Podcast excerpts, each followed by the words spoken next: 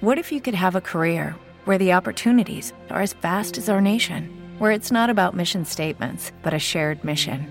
At U.S. Customs and Border Protection, we go beyond to protect more than borders. From ship to shore, air to ground, cities to local communities, CBP agents and officers are keeping people safe.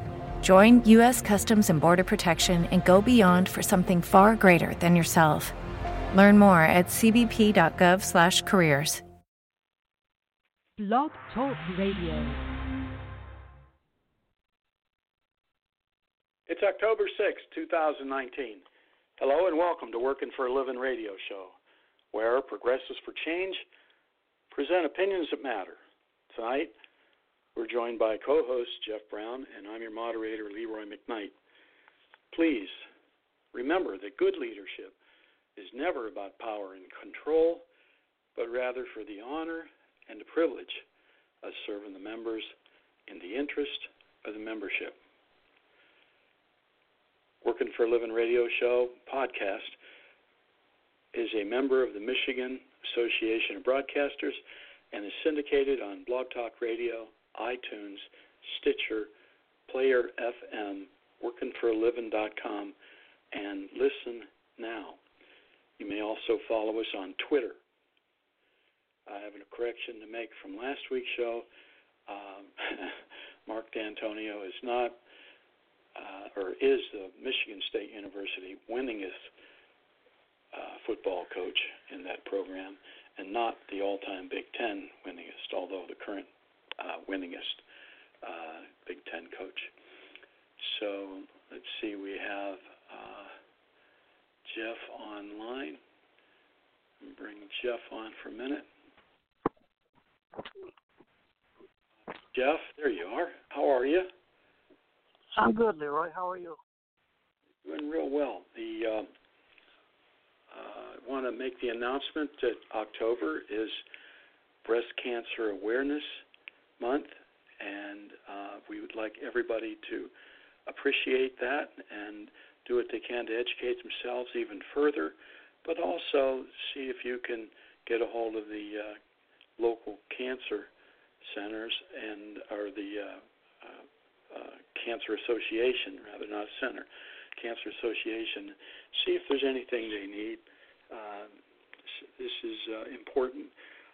You know, if you know somebody that's maybe, you know, less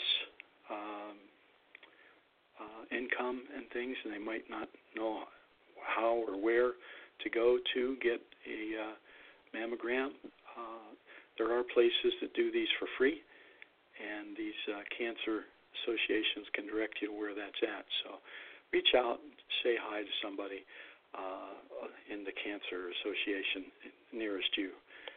They're in virtually every community these days. So we have a great one here in the mid-Michigan area. So I want to make that announcement. So I don't see our other friend here right now.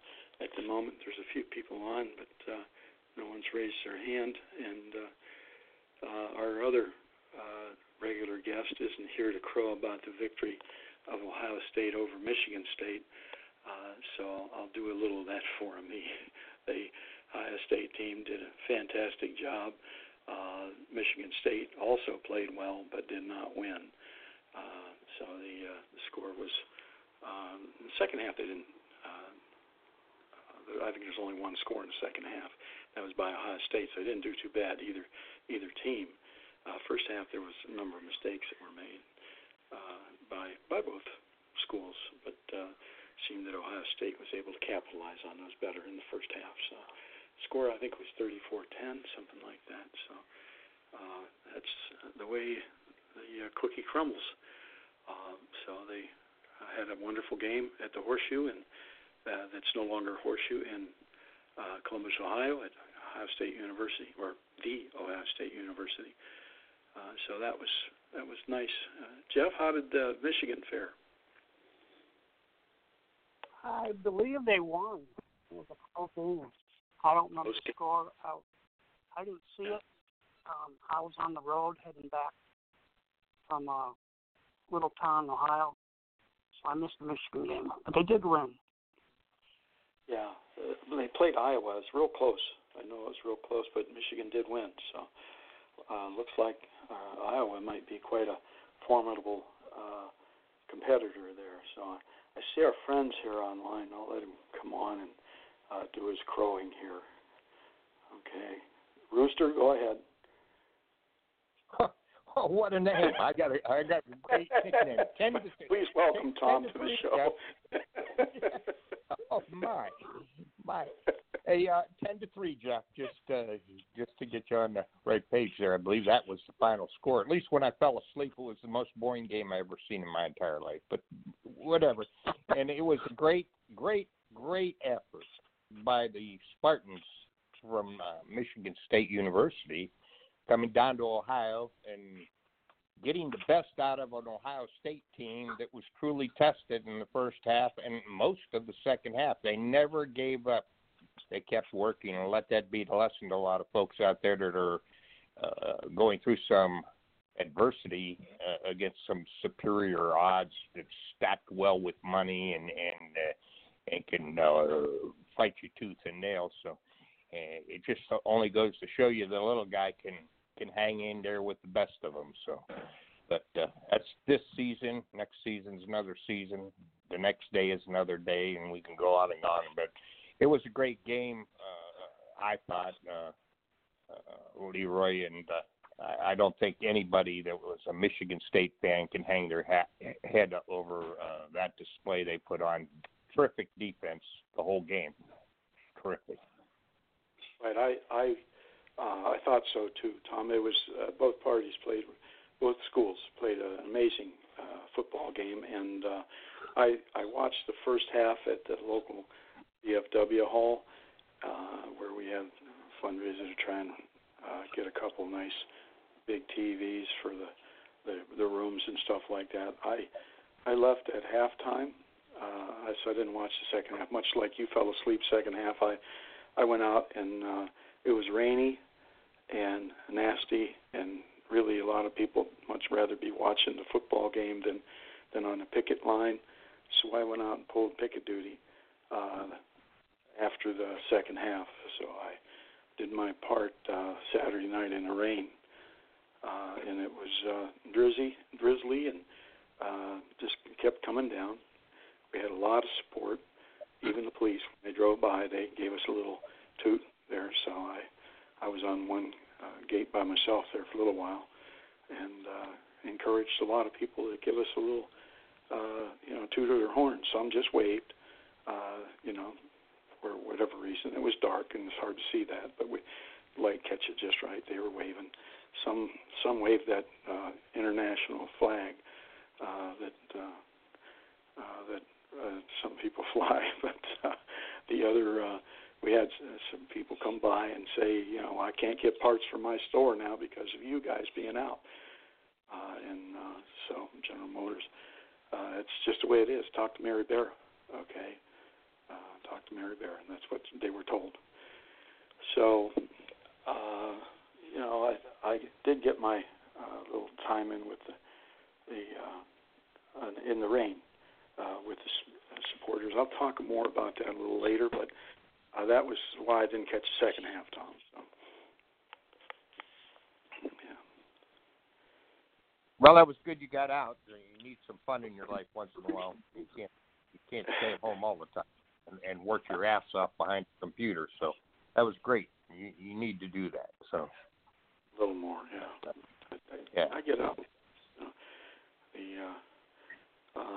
That's a pretty good week all in all for me personally, but without going into a lot of detail, the things went along pretty well. The people that I'm helping along in a couple different venues, really three in fact, are working real hard with our team, and so in our thoughts about making our country and our state here in Michigan better, and we'll get into some of that as we go forward tonight in the radio show. But anything else on your end, Tom and Jeff?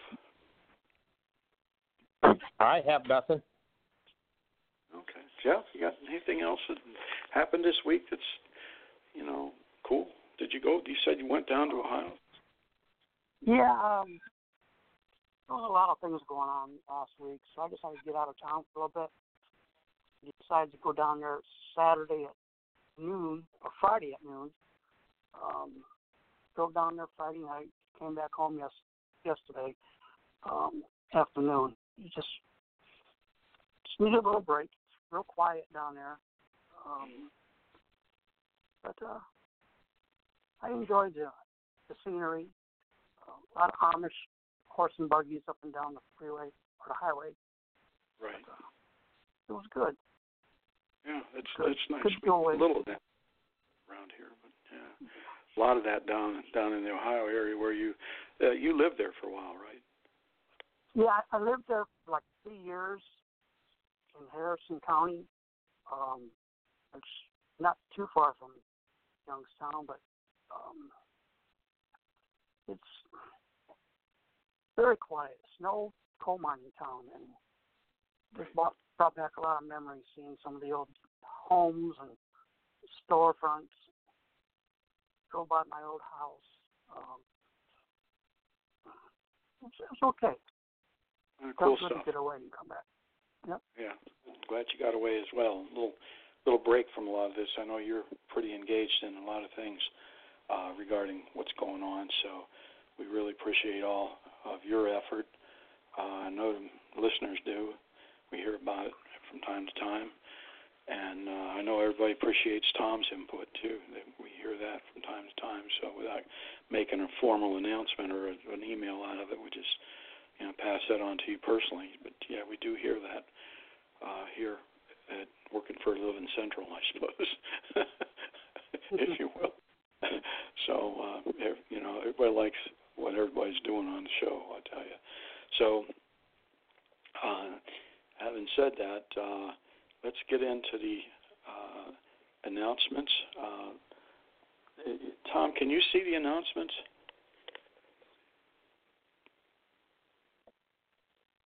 Tom, in the notes, can you see the announcements? I was going to have him do every other one. That's okay. All right, Jeff, you want to take? He's probably otherwise involved or something. I think he's still at his grandson's football game, and he just called in for a minute, and he figured he'd come back later. So, you want to take number one, Jeff? Sure. Support for UAW-GM strike from other unions. Too numerous to announce on this show from around the world continues to pour out to us. And we want to thank all those other unions supporting GM strikers. Right. Number two, support for the UAW-GM strike from other communities and businesses around the world is continuing to pour into us. Most especially, watch your email for an amazing effort of support for our strike and the reasons for our strike. And that email is expected to be sent out not only to Michigan, but that's going to go nationwide. And I had a little conversation with this organization, and they asked how they could. It's a nationwide organization. And they asked how they could help, and I kind of pointed them in the right direction. And it's just gotten legs. Believe me, this is really big time support for us, and it's going to help us maintain the hearts and minds of the United States. So I want to thank all those parties that are involved that you won't see right now, and you might not even see their name, but this has really gotten legs. We got a lot of support. This organization had taken a position of support, but they have the ability to do a lot more, and they're doing it. So we're happy. I don't want to be too cryptic here, but you'll see it. This is big, and when it does come out, we'll let you know. That's the thing we were talking about. So go ahead, Chuck. October 3rd, Kroger announces layoffs of hundreds of workers, and I believe that's the mid-management levels in the local stores. So still, we don't want to see anybody lose their jobs. no matter what side of the line you're on, unless you're Mary Barra.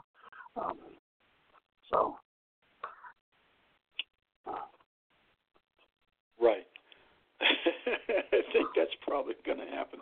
I've seen some pretty interesting memes about her, by the way. You know, wearing a witch hat, and she was riding her broomstick, and then the broomstick hit a telephone pole and went right straight through the telephone pole. So she's stuck right there grabbing hold of a pole. So it's been interesting. They say she hates memes, so we just thought we'd poke that a little bit, you know. So yeah, that's good. Yeah.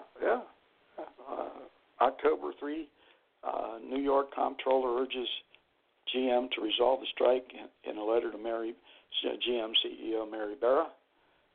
They're starting to ramp up against her. Okay. Jeff, you want to take this one? October 4th, the UAW Region 5 takes leave of absence. Director took a leave of absence. Yes. Rightfully so at this time. Yeah. So he is off. We're not going to comment too much about that at this time. He's taken leave of absence, and I think that pleases everybody, including our team here. October 4th, Auto News reported UAW-GM negotiations could cause the overhaul of the training center, the National Training Center, that is, otherwise known as CHR, Human Resources, and that's a joint program. A lot of reasons why that could be dismantled. And we've been talking about overtime. We don't, get into that every week, but there's some reasons for that. But we'll see what happens. Remember, though, that it takes two parties to approve expenditures of monies from the National Training Center, union, and management. Okay, and I believe you're going to see management start to get drug into that as well. Okay, everybody's picking on us, but it takes two to tango, for sure. Jeff? October 4th, National Associations of Building Trades Unions President Sean McHarvey wrote a scattering letter to Mary Barra to settle the agreement. We have to thank that man for his support. Right, absolutely, and all his members for supporting him in writing such a letter. Thank you very much to the building trades. October 5th, Bloomberg reported that GM strike ripples across the economy, raising new recession fears.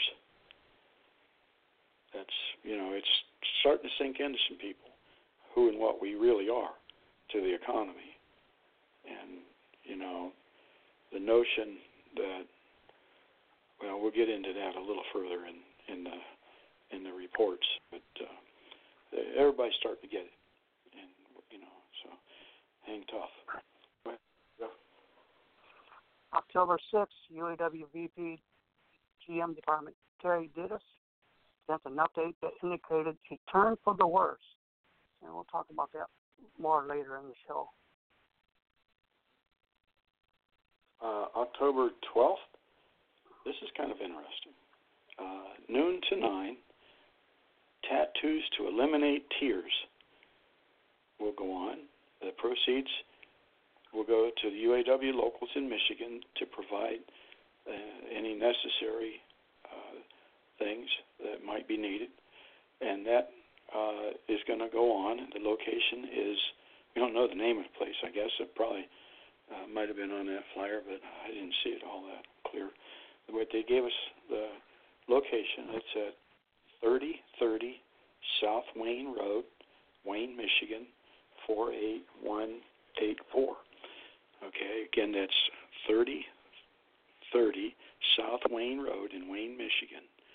And I guess they have tattoos. They might have henna, Henna, and that's the temporary tattoos as well. I just don't know. But I know a lady that's doing that kind of stuff, so I'm sure that they probably have Hena there as well, or Hena, or however you say that, not just a permanent tattoo. So, but consider going over there. The money that they're making on this, the proceeds will go to local union halls that need to help some members that may not have been as well prepared. Largely because they don't make as much money, because we got the tier system, right? Okay, so that's Leroy. Yeah, go ahead. You got another one? I read that this tattoo parlor is owned by a UAW member out of FCA, so that's why they're donating to the other UAW locals. Okay, so, cool. That's very nice of them. We appreciate support from our sister unions inside the UAW. It isn't just us, because everybody's going to benefit, the Detroit 3, and then, eventually all the other locals that are UAW and other unions are going to benefit by a higher wage package. So thank you, everybody, for that. And thank you for that brother that owns that tattoo parlor that's doing that. So we give you a little prop there. Hopefully, you'll make some money, be able to donate back a little, and then that might get you some repeat business, too. We're not here. We don't get money, to be clear. We are a non-commercial entity, so... that's kind of how that goes. Everything's out of pocket. Okay. I want to thanks to all of our worldwide investigative reporters, and many thanks go out, and certainly to all the listeners that come listen to our show every night, every Sunday night, and through the week. One of our best days ever was Monday this past week. I really appreciate everybody to come in. Tens of thousands. So we really appreciate it. That's nice. We can go on to messages and email now. I think we got not too many. Let's see. Jeff, you want to take the first one? Yeah. In response to a Wednesday, October 2nd article slating GM already lost 10% of its annual profit. Let's see, they lost about 10% of their annual profit. Labor accounts for less than 5% of the price of a vehicle. Let that sink in, and name withheld. Yeah. So it's already cost them 10% in annual profit, and labor's only 5% of the vehicle. Somebody doesn't know how to do math. Very. Not doing too good.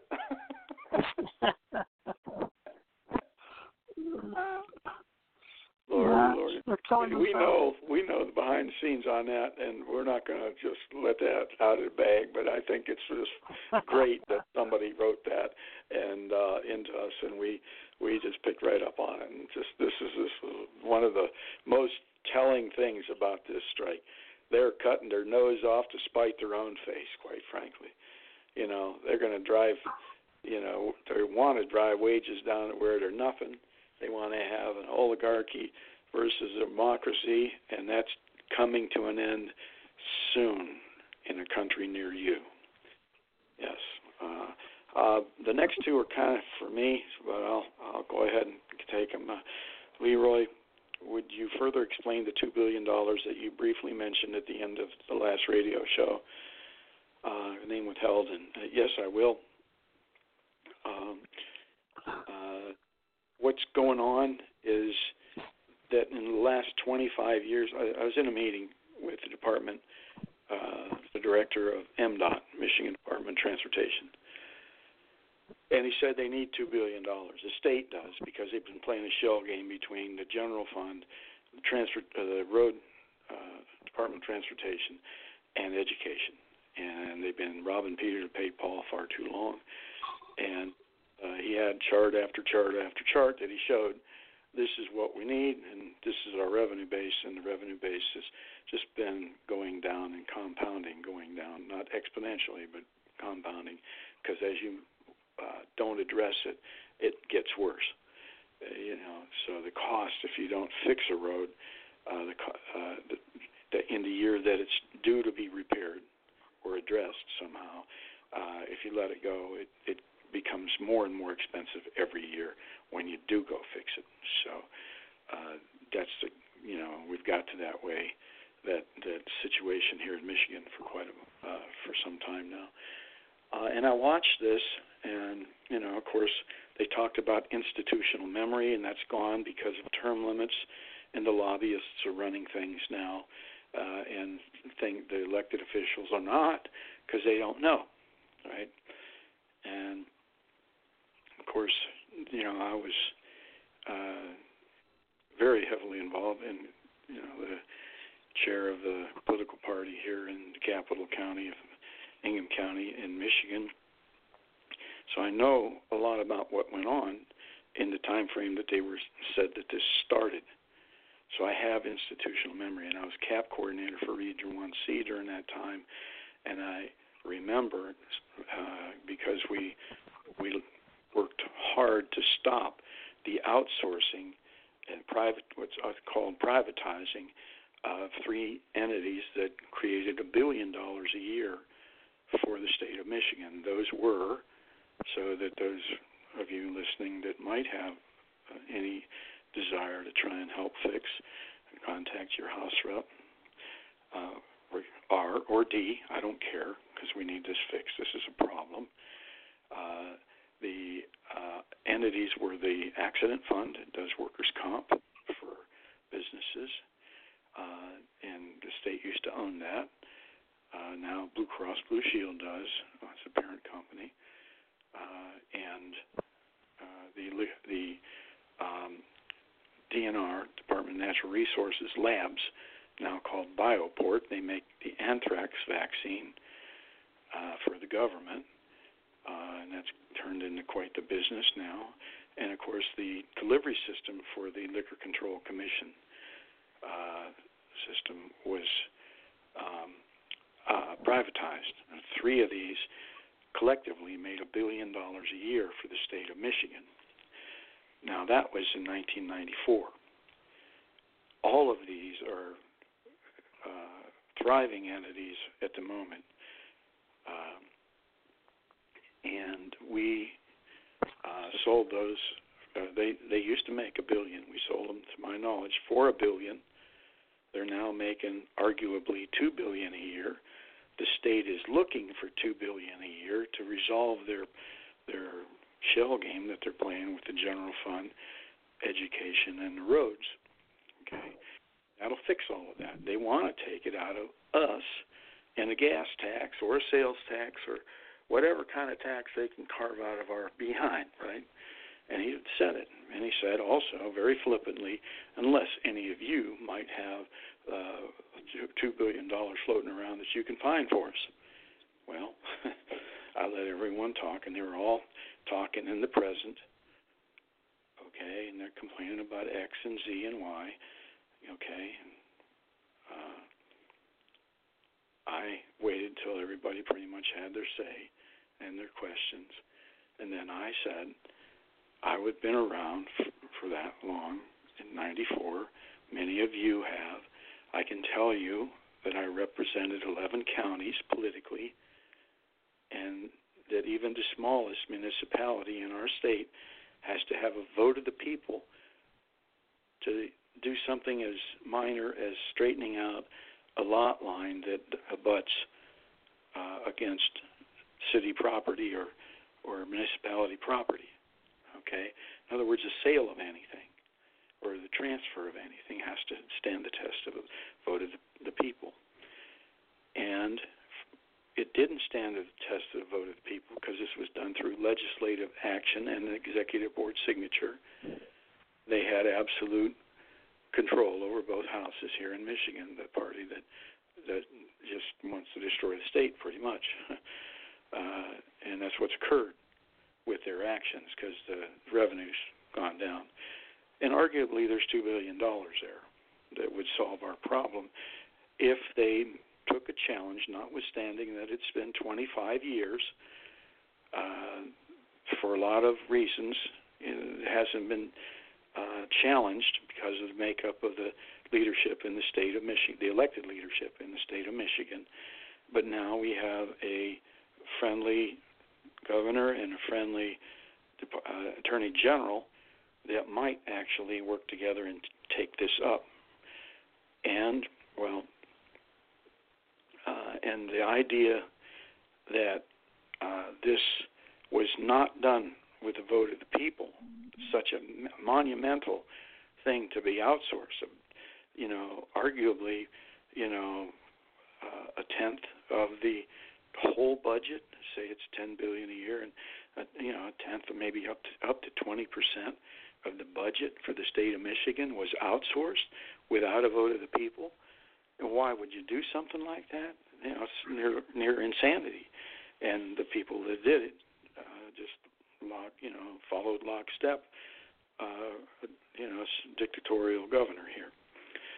So I've also contacted some state-level attorneys an attorney who operates at the state level and told him about it. And he's very interested in taking on that as well. I believe he'll try and work with other people. But there's a lot of people that have gotten their teeth into this. I've talked to the chief of staff, the House Rep, and they're all over this. In fact, that House Rep, Julie Brixey, put this event on, and I've talked to her chief of staff and her about moving forward with this. And there's a number of things that they're waiting on, but they're going to go forward and try and get this resolved. So there's a lot of people with a lot of interest all of a sudden in trying to get a vote of the people, or that this was done without a vote of people, and get these three sales reversed. And then, you know, we might have to, well, we would have to give them their $1 billion back that they paid us for those entities. We're certainly not going to pay, we're just going to reverse the sale, so we're not going to pay any more. They've made billions on our back. We didn't get any residuals or any royalties or anything like that after the fact. As they increased, they didn't maintain any interest in these at all. I don't know any businessman or woman that would go and make a deal on their intellectual property, if you will, and sell it for nothing. I mean, even a songwriter gets ASCAP royalty, okay? So we didn't get anything for it. And I would like to see it challenge to the propriety of this being done without a vote of the public. Everybody else has got their teeth into it. They think it really has some merit. One of the old, long-time, real progressive judges is all over this, and I think we have a chance of not getting any taxes based on my attending that meeting and bringing institutional memory to this issue.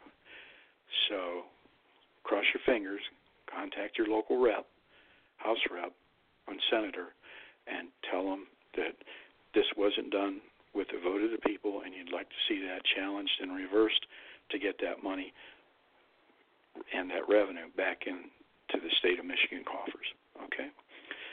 So that's kind of where that's at. It's a little in its infancy, but the more pressure we put on early, the better, all right? So that was two. Now let's see what we got here. This is the third email. Can someone further explain vertical integration, what vertical integration is? Yeah, I'll do that as quick as I can. It's probably a whole show, but I want to get this. I'll do it as briefly as I can. In the 80s, General Motors had several-year debate over whether to remain vertically integrated or to not be vertically integrated, and they're not vertically integrated at the moment. In other words, they have outsourced a lot of the work that used to be under the master agreement, the umbrella of the master agreement, okay? And in other words, done in-house.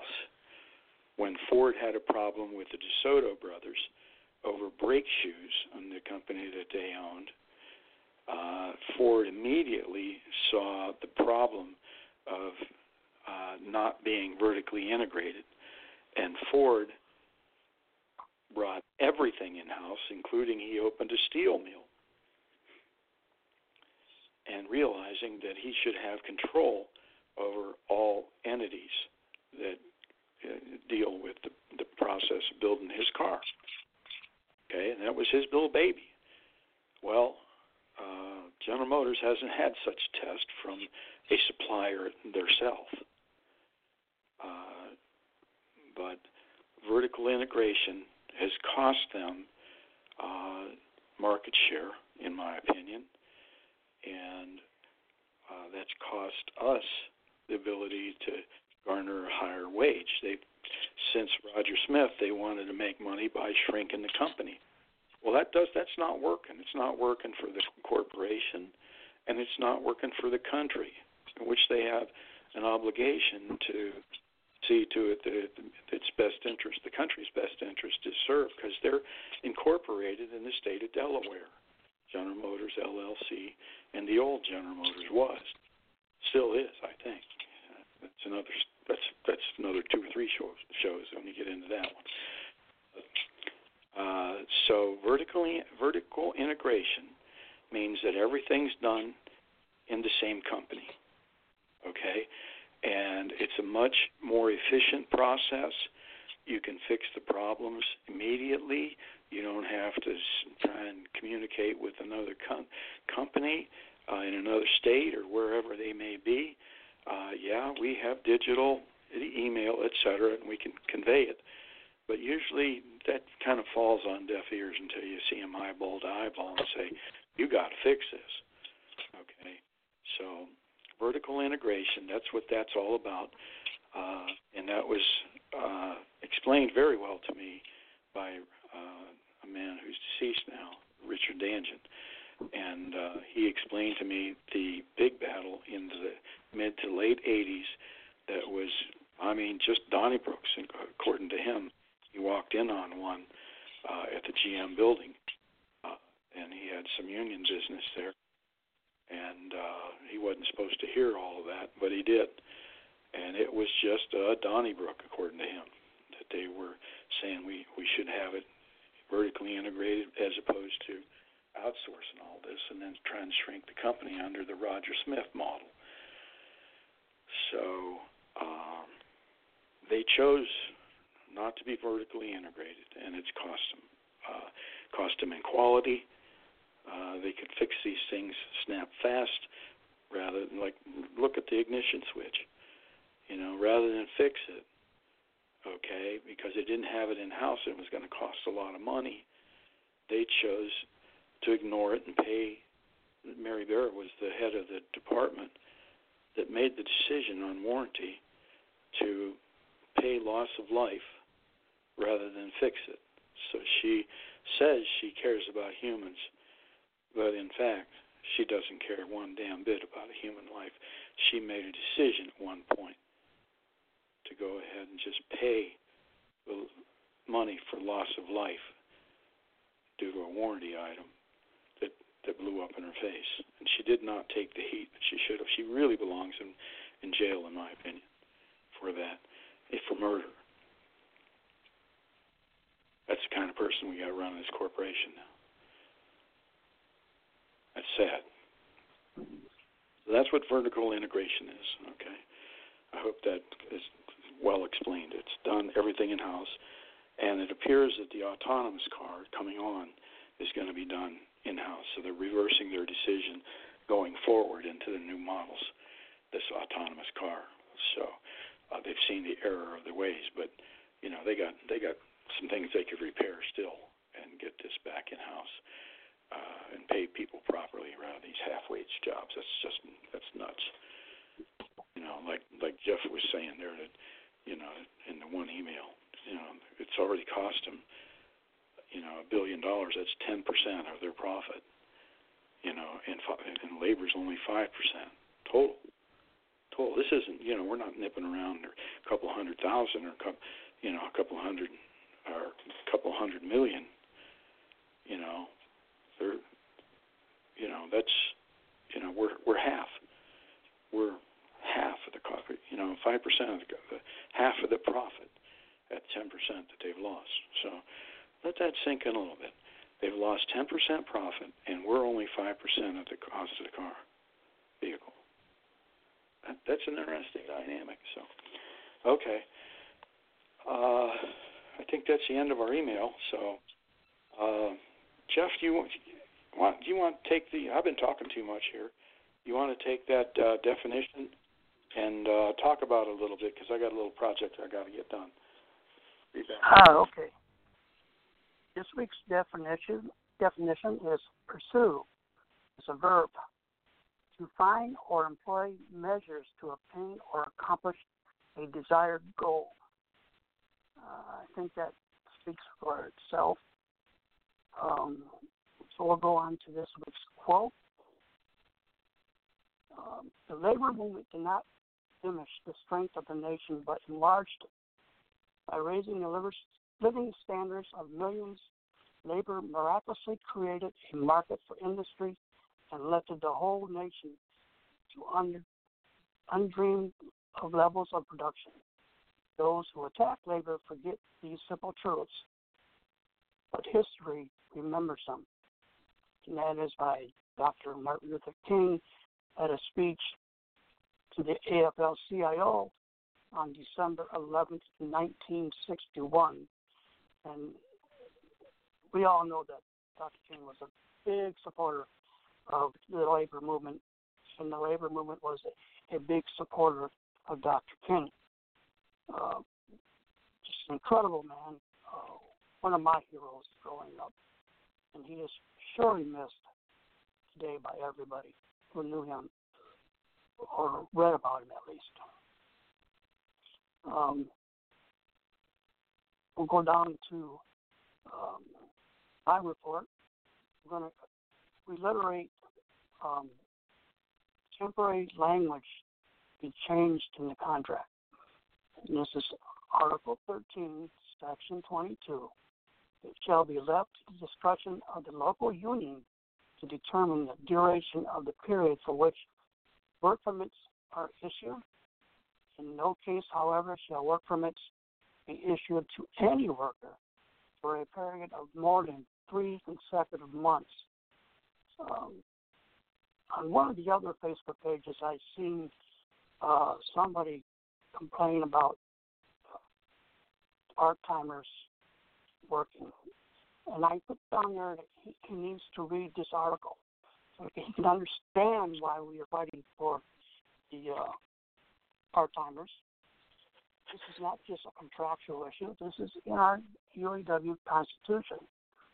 And as we have said before, this violates what they've been doing to the part-timers over the years, violates our Constitution. And we are expecting the big three negotiators to uphold our Constitution and make things right.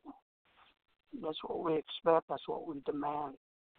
And that says that. Because we have a lot of part-timers who have worked 3, 4, 5 years every day, couldn't miss work. So we are trying to get them to follow our Constitution.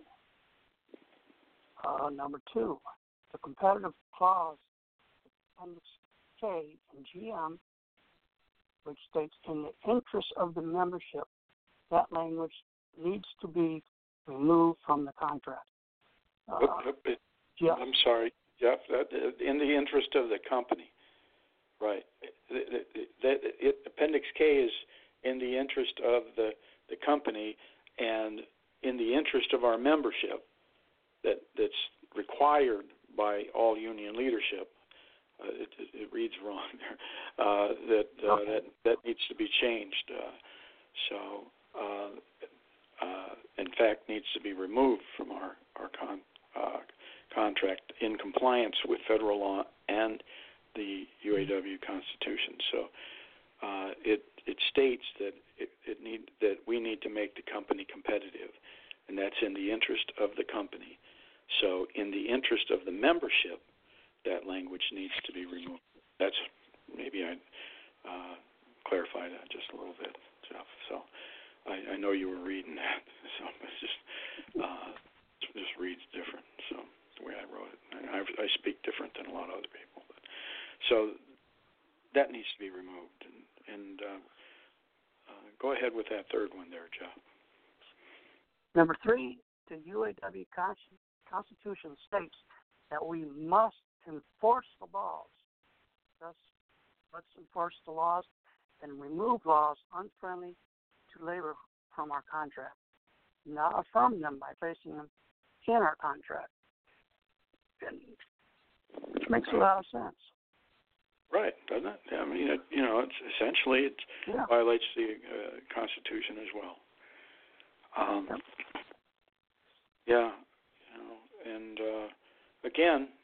I'll kind of wrap up what Jeff was saying there. You know, the beauty of all this is if the national bargaining team and any approving authorities uphold the UAW Constitution as they interact with management, who also has an obligation to uphold the UAW Constitution, because they have recognized us as the exclusive bargaining agent for their company, General Motors. And by doing that, they accept all of us, including, not just us people, but they include all of our core things. And the UAW Constitution is core with respect to those things that deal with the collective bargaining agreement. So if they do that, if they just uphold what they're supposed to do on both sides, they won't hear peep out of us. But I want to make something real clear, because I was at, as you know, last night in the rain, picket line, for some time. I just didn't go there and grandstand, and I told them that when I got there. They were all real happy to see me, by the way. And I've been at pickets throughout the week. Picket lines. And to a person, they said, 90 days, Leroy. No 3 years. They'll play games with that all day long. They said 90 days. The Constitution says, and they're well-versed in what Jeff's been talking about, no greater than 3 consecutive months work permits. That means people who are not seniority people get a work permit to go to work. In our plan, no greater than 3 consecutive months for temporary. And then they got to be seniority people. Every last one of the picket line members that I spoke with, and there are a lot of them, said 90 days. Do not bend. 90 days. If they violate it, bring them up on charges. We're tired of having tainted agreements. We want this one to uphold our Constitution. 90 days. Period. In fact, to a person, they all said they want their seniority to go back to the day that they would have had their 90 days in. They're sick and tired of being sick and tired of having a two-tier system that is just horrible to the workers and the way they're being treated, and we've talked about that ad nauseum. And this email that's coming out is going to have interviews with some of our members talking about their plight. I'm telling you, this email that's going out is going to change the history of our country, and the support will be pouring towards us and against the corporation. It is that powerful. That's a result of a phone call yesterday afternoon and a couple meetings previous to that. So Friday afternoon. It's been a long weekend. So 90 days, folks, or bring you up on charges. We're not playing. And that's directly from the floor to us here. 90 days.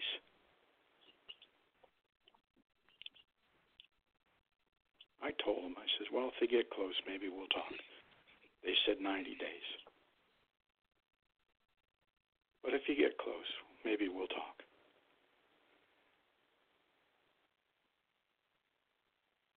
They want 90 days. The membership said it loud and clear to me 3 weeks in. And they are stuck, dug in deep. They are not giving up. The other thing they said, we know this is about the future of our country. Whether or not we're successful right here and now means whether the United States is going to remain the United States of America as we know it or knew it, or whether we go to an oligarchy and peasants. That's what this strike's about. And they conveyed that to me without me telling them or eliciting that from them. So these three issues, all three of them, were give-backs to the corporations that we gave to them when they needed assistance. All three of them. And now when they're doing $10 billion a year for the last 5-6 years. 10% of their revenue is profit. After they get their dead peasants insurance and squirrel away money into every corner they can put it into in the corporation before it hits the bottom line, then they show $10 billion. So it's a lot more, and we know that. But while they're making that kind of money and begrudging giving back to us in a clawback fashion what we gave them freely to ensure that they continued to exist as a corporation, and now they're thumbing their nose not only at us but at the country. At the country itself. These three issues right here, contractual issues that violate our Constitution of the UAW, need to be fixed in this agreement. They were given over time, leaked into our agreement, and now it's clawback time. And if General Motors can take it when they're in from us, when they're in dire straits, their existence is in jeopardy. And now when they're not, when they're doing well and they're not willing to give it to us back, there's something wrong with that greed, a level of greed. They simply ought to say, we know you gave this up to keep us alive, and we'll work with you to get it back to you. And that talks about the caliber of person that's running and people that are running the corporate side. Okay, I've kind of bled into my own report now, Jeff, on the back of yours. But hey, Leroy. Yeah, Tom. May I ask you a question? You know, our Constitution is very clear, and Jeff made that clear to hundreds of thousands of people over the last several months. In regards to those issues that our leadership, our UAW leadership, is entrenched in, we are. I get the funny feeling that it's not a funny feeling; it's a heartfelt feeling that we're holding the ground at the bargaining table on that very issue. And in regards to the Constitution and upholding the Constitution, both parties are obligated to follow that Constitution in regards to labor laws. I believe, and you correct me if I'm wrong, Leroy, because I'm not a scholar in this stuff by any stretch of the imagination, but either the Landrum-Griffith Act or the Wagner Act comes into play here. Am I correct? Again, I'm not a scholar on it. I'm not, nor am I a lawyer or a legal expert. But you know, I'm an autodidact in the area, meaning that I'm self-taught. Okay, yeah. And you're right, Tom. The Wagner Act, especially Section 7, says that they, we have protected concerted activity, but also it goes to recognition of us as a union entity that is certified by we're not certifiable. Some of us might think we are. That's certified by the National Labor Relations Act under that aspect there of the Wagner Act. Okay, because the Wagner Act authorizes us to be certified. It creates the NLRB and then authorizes us to be certified as a union under the National Labor Relations Act, okay, and created the National Labor Relations Board that's supposed to administer that.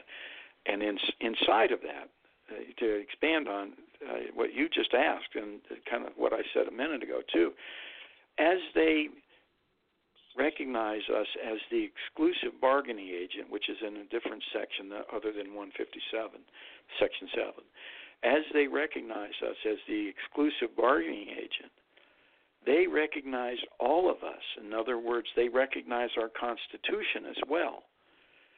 And there are a lot of things that just deal with our membership in the Constitution that the corporation is aware of. I mean, our Constitution is public. It isn't private. Okay, it's on the UAW.org. Anybody can go see it. And a lot of things about, administration of the union. But there's a few things in there, like a few things that affect our collective bargaining agreement. One of those is when do you attain seniority? Okay, no greater than 3 consecutive months. That's the old 90 days, and it's still in the contract. It's just been superseded by Appendix A. And we need to get back to 90 days. No uncertain terms. Everybody I spoke to on the picket line are dug in. They're sick and tired of having these temporaries in the plant being disabused, having them be on a job and get the job timed with them, and then the seniority person has to go on the job and try and keep up with that inhuman rate. And it's just wrong and wrong and wrong on so many levels. And the things that you're going to see in this email that comes out when they have the video that they're shooting this week, this is going to be really cool stuff. And you're going to hear, and not just us, the general public in the United States is going to get it in their email.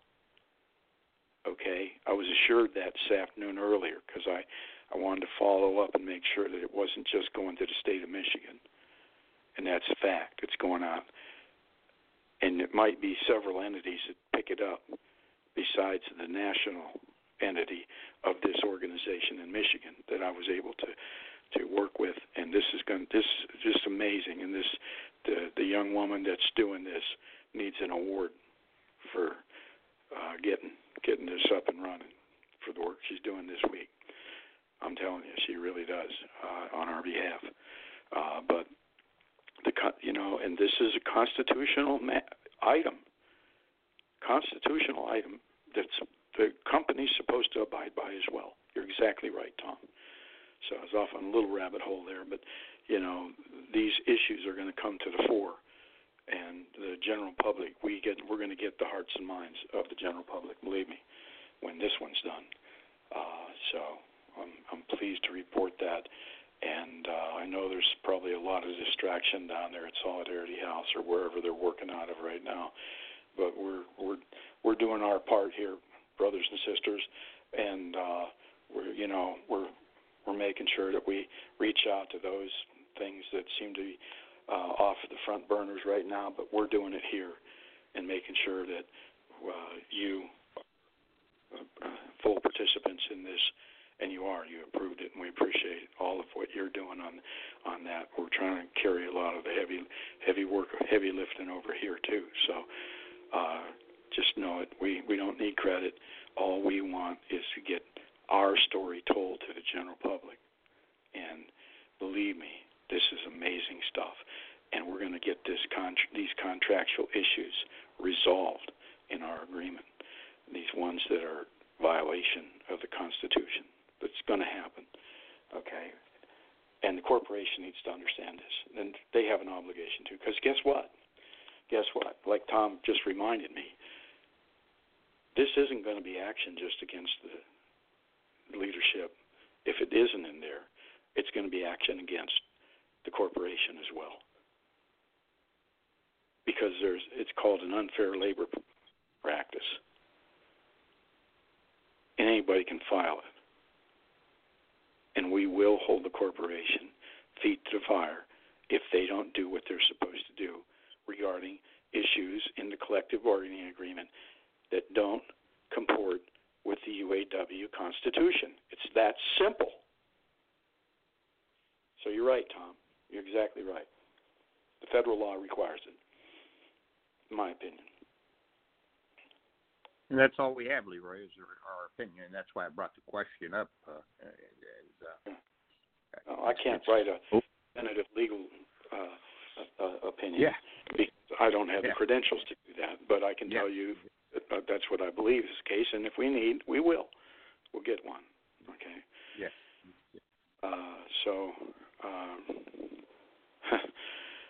Just amazing what they pulled today, and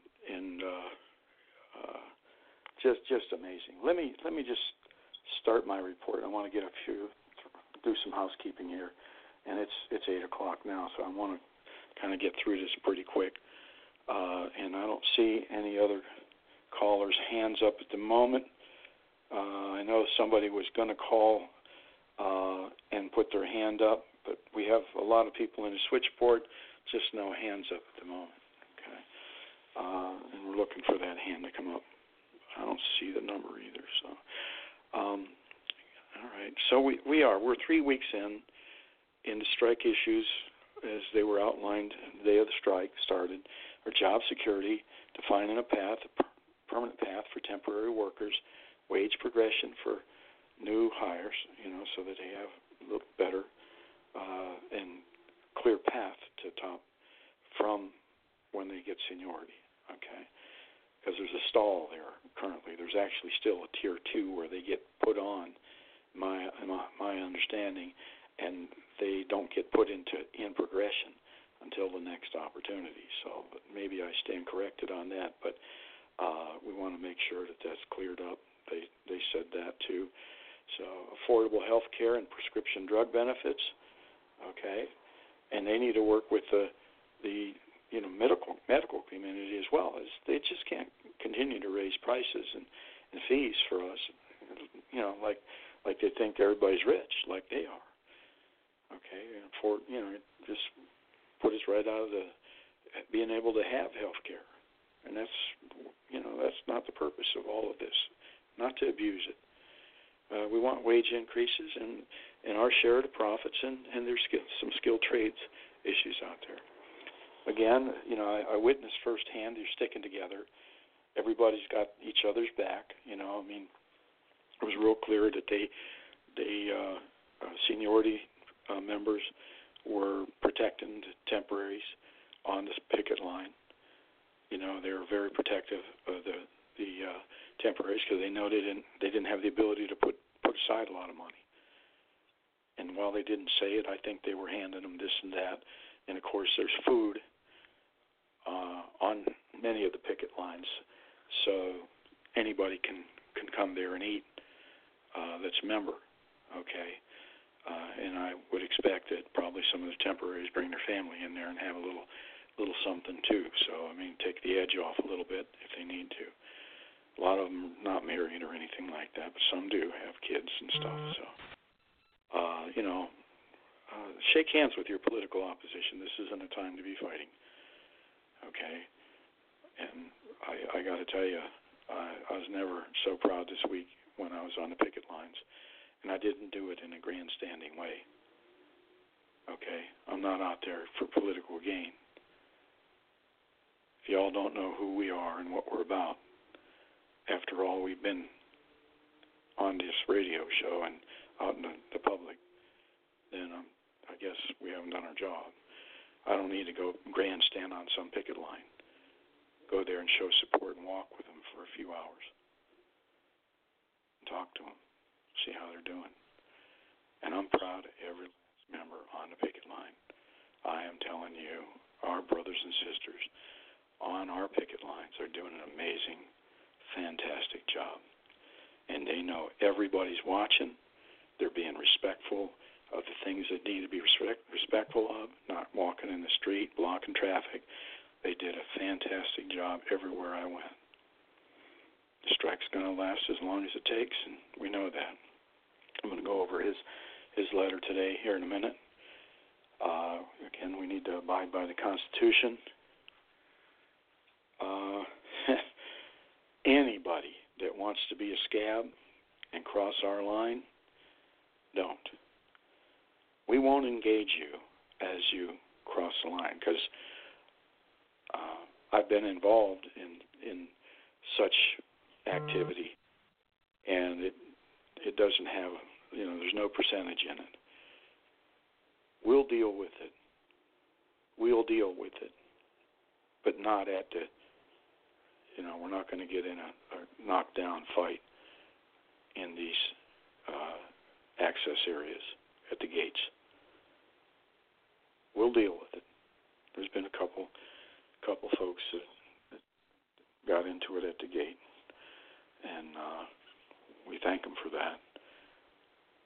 We don't need to do that.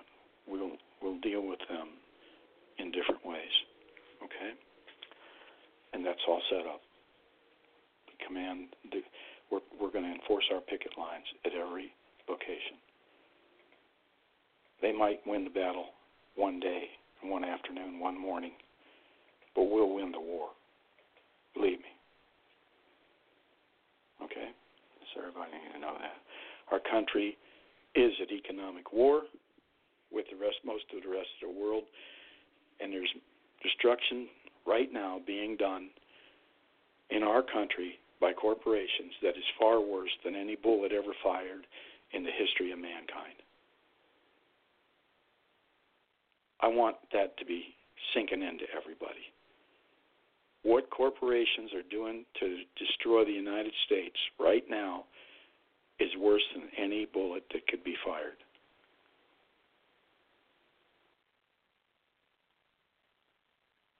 Think about that. Think about it in the terms of treason, giving aid and comfort. That's the definition in the Constitution, giving... it's in the Constitution, by the way, giving aid or comfort to the enemy. Make no mistake, we're at economic war. And if she's going to, Mary Barra can be a hero. She can do what we said last week. She can bring work back from Mexico, China, places, put people, more people to work here, make the transition from the current methods of manufacturing to the autonomous car, make those seamless and less painful by bringing some people back to work here and allocate work at these idled or otherwise unallocated plants, maybe even closed at some point. Anybody that's considering them outright closed is really doing us an injustice, although many of us kind of lean toward that direction a little bit, because there's been some things done that pissed Mary Barra off. And without going into a lot of detail, she took revenge out and caused some of that, and that things that weren't followed, that were agreed to and weren't followed through on, have been very destructive, because she's very vindictive and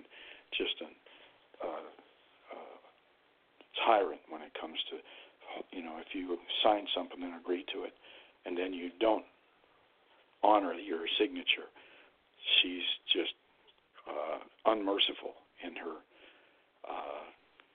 approach to that. So some of the closings have reasons beyond what the general membership knows.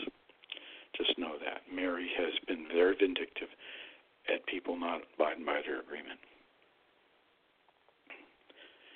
an agreement they made. And, oh, by the way, it had to be approved by the International. Okay. So, again, you know, she can be a hero and act in the same manner as Henry Ford in 1914, I think it was, where he doubled the wages of the people, kept the cost low for the vehicle so they could afford it, and the country thrived. The country thrived, not just Ford Motors. But if they bring work back into the United States, where they target to suck money out of it for the purposes of profit, and they destroy this country in the process, what have they gained?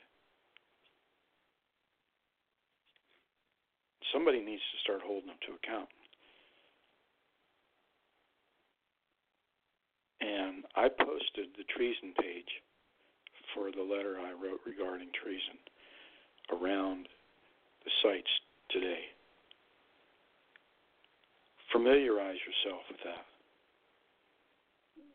It's been sent in to most congresspeople, but familiarize yourself with that, because if she doesn't start playing nice, we're going to change the campaign from educational to action.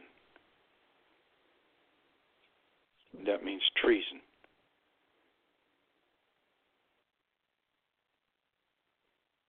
That's a serious word.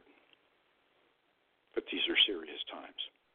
And our country, not just our membership, but our country is at risk. So, I want to get into Terry's letter and say what he had to say. I think I have it queued up here. If I can find it. There it is. Brother Terry Dittes, Vice President, General Motors, or Vice President UAW in the General Motors Department, sent this letter out. And I think I'll just read it in its entirety rather than try and excerpt it. It went out urgent. Then they published it on UAW.org here earlier today, or late, just before showtime. So this is public information now, notwithstanding that we had it and put it inside of our closed pages, restricted pages. On Saturday, October 5, 2019, your bargaining committee, along with the UAW International staff, prepared an extensive package proposal and presented it to the company at 5:35 p.m. on October 5th. Okay. Our proposal addressed issues of wages, signing bonus, job security, pensions, skilled trades, profit sharing, transfer rights, just to name a few. This morning, Sunday, October 6th, 2019, at 9:05 a.m., General Motors provided a response. The company's response did not address our extensive package provided last evening. They reverted back to their last rejected proposal and made little change. The company's response did nothing to advance the whole host of issues that are important to you and your families. It did nothing to provide job security during the term of this agreement. We in the union could not be more disappointed with General Motors, who refused to recognize the experience and talent of our membership, who make their world-class products and billions of dollars in profits. Brothers and sisters, after making some progress on important issues a couple of days ago, the company has shown an unwillingness to fairly compensate the great workforce of the UAW. These negotiations have taken a turn for the worst. Your issues are our issues, and our strength is with you, our great membership. We continue to negotiate on behalf of you, your families, and all workers in our country. In solidarity, signed, Terry Dittes, Vice President and Director, UAW General Motors Department. End quote. So that's the latest that came out this morning. There's another letter that he sent to General Motors, Scott Sandifor, asking them to answer each item that they sent in, which is required by law and common decency. We support in every way our bargaining teams and the leaderships as they may or may not get called in, presidents and chairmen, National Subcouncil, as they continue to uphold our Constitution and all things dear to our membership, most especially the Constitution. I've done the writing required, necessary, if they don't. It's a matter of sending it in to their proper authority. That's how serious we are. And the membership that you, Terry Dittes, and the National Negotiating Team and the National Council that are elected to do all of what you're doing, the membership stands behind you 100%, as reported by me, having traveled the picket lines extensively this past week. You heard my report. Okay, so I think that's pretty much, we're it's 8:15. I think that's pretty much what I had this week in my report. This is serious stuff.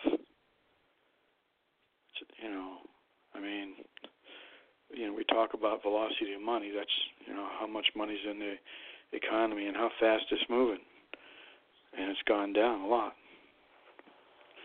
Stock buyback's the only thing propping the market up. Okay. So hang in there. Stay strong in solidarity. Jeff, do you have anything on my report, my friend? No, you summed it up good. I think the people on the lines need to continue to hold the line.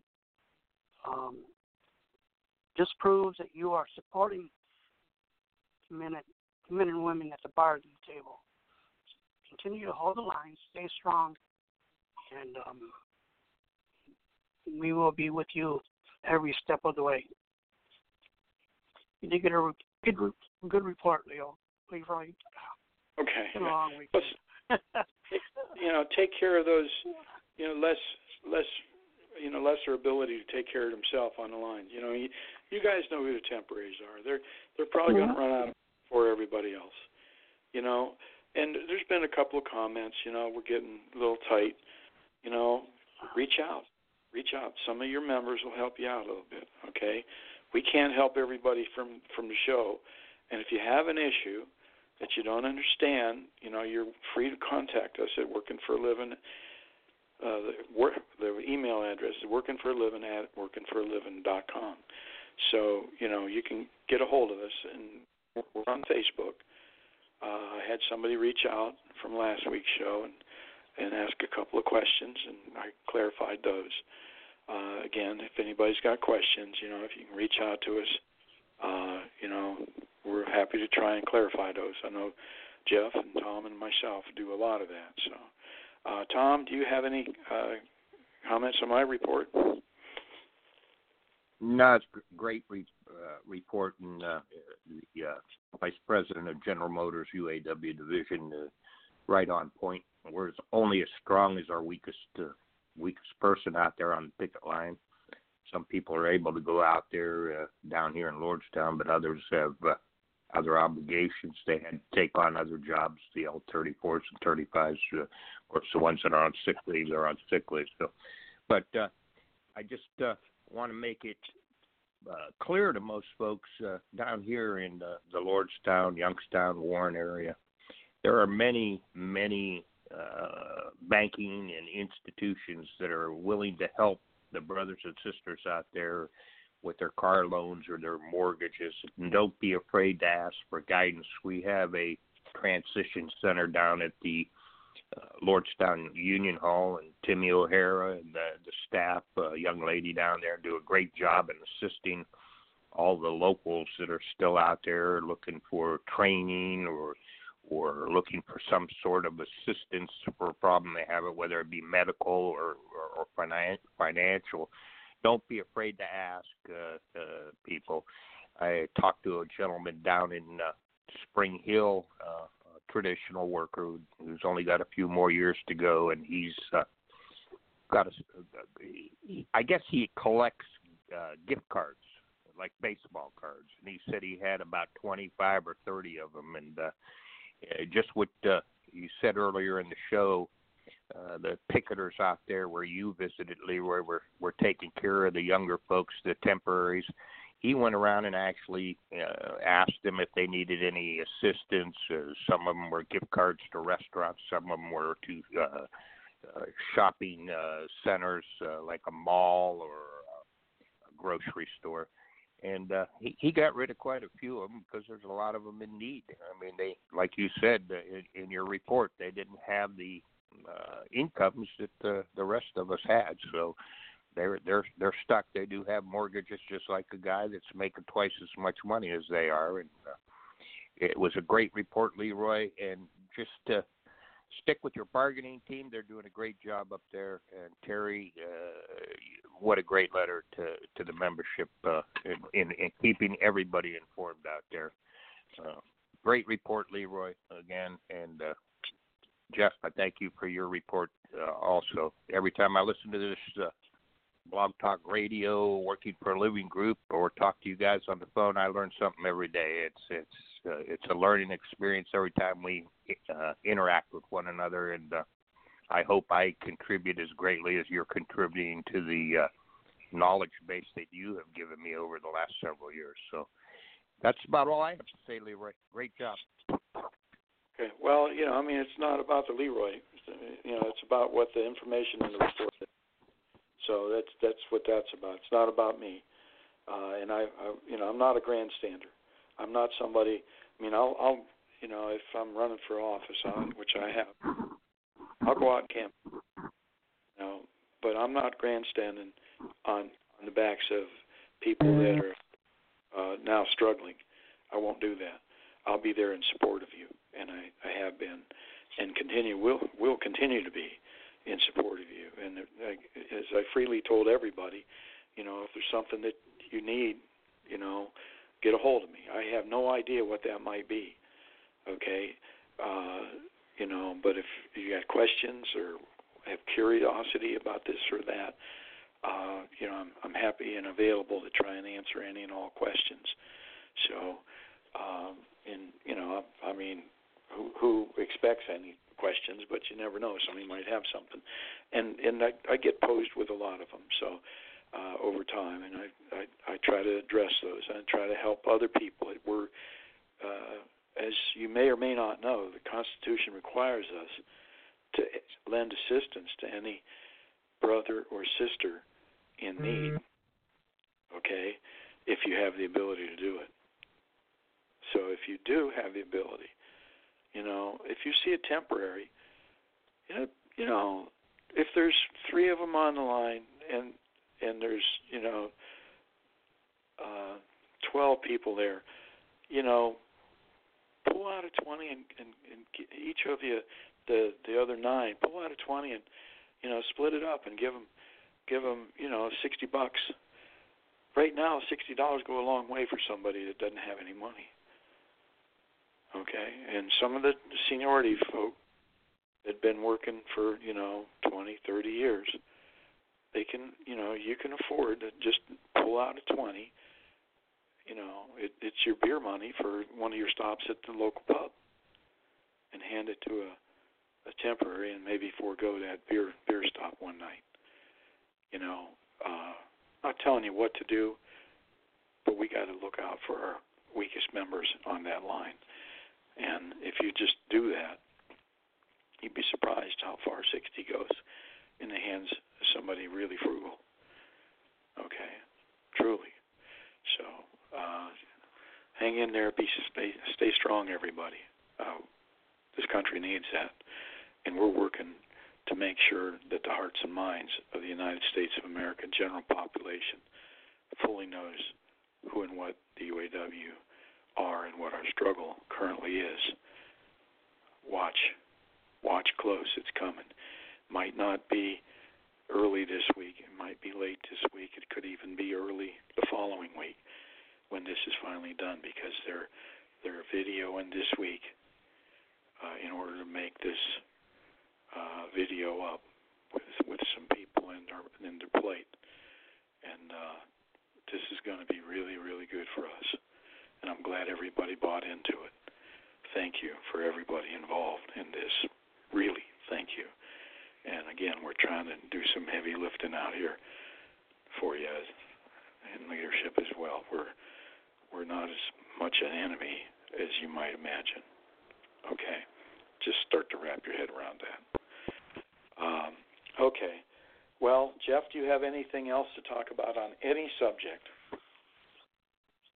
The name of that tattoo parlor is called Mean, M-E-A-N, Inks, N-I-K-S. And that's in Wayne, Michigan, this coming Saturday. And that's all I got, Leroy. Okay, thank you, Jeff.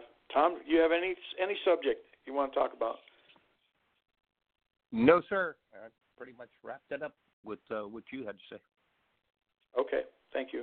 I don't have anything further other than it is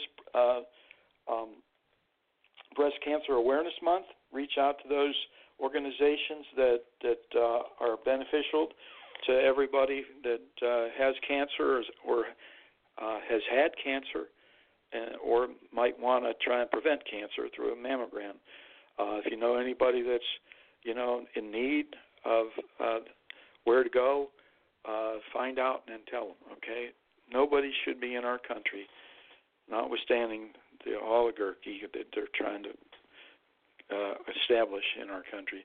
But nobody in our country should go without a mammogram, not a single person that needs it, okay? Any female out there that needs it. So just know that that's available. So I want to thank all of our listeners around the globe. Much appreciated. And sometimes I go through that list, but Norway's always on the top of it. Israel's up there pretty good, usually.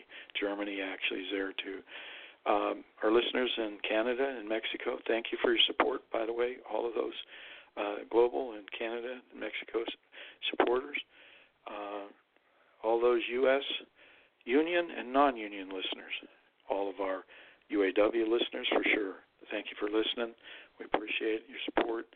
And everybody, to the degree you can during this strike, have fun and stay safe in the coming week. God bless each and every one of you as we go through our temporary struggle for success for ourselves and our country. Good night, listeners. Good night, Tom, and good night, Jeff. Good night, everyone. Good night. Good night, Leroy. Good night, Jeff. Good night, everybody. Good night.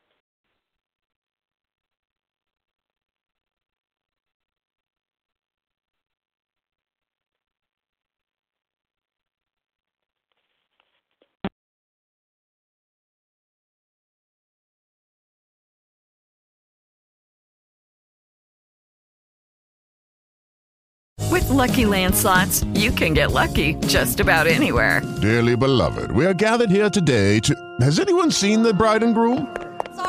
Sorry, we're here. We were getting lucky in the limo and we lost track of time. No, Lucky Land Casino, with cash prizes that add up quicker than a guest registry. In that case, I pronounce you lucky. Play for free at LuckyLandSlots.com. Daily bonuses are waiting. No purchase necessary. Void where prohibited by law. 18+. Terms and conditions apply. See website for details. Judy was boring. Hello. Then Judy discovered Chumbacasino.com. It's my little escape. Now Judy's the life of the party. Oh, baby, mama's bringing home the bacon. Whoa, take it easy, Judy. The Chumba life is for everybody. So go to Chumbacasino.com and play over 100 casino-style games. Join today and play for free for your chance to redeem some serious prizes. Chumbacasino.com. No purchase necessary. Void where prohibited by law. 18 plus terms and conditions apply. See website for details.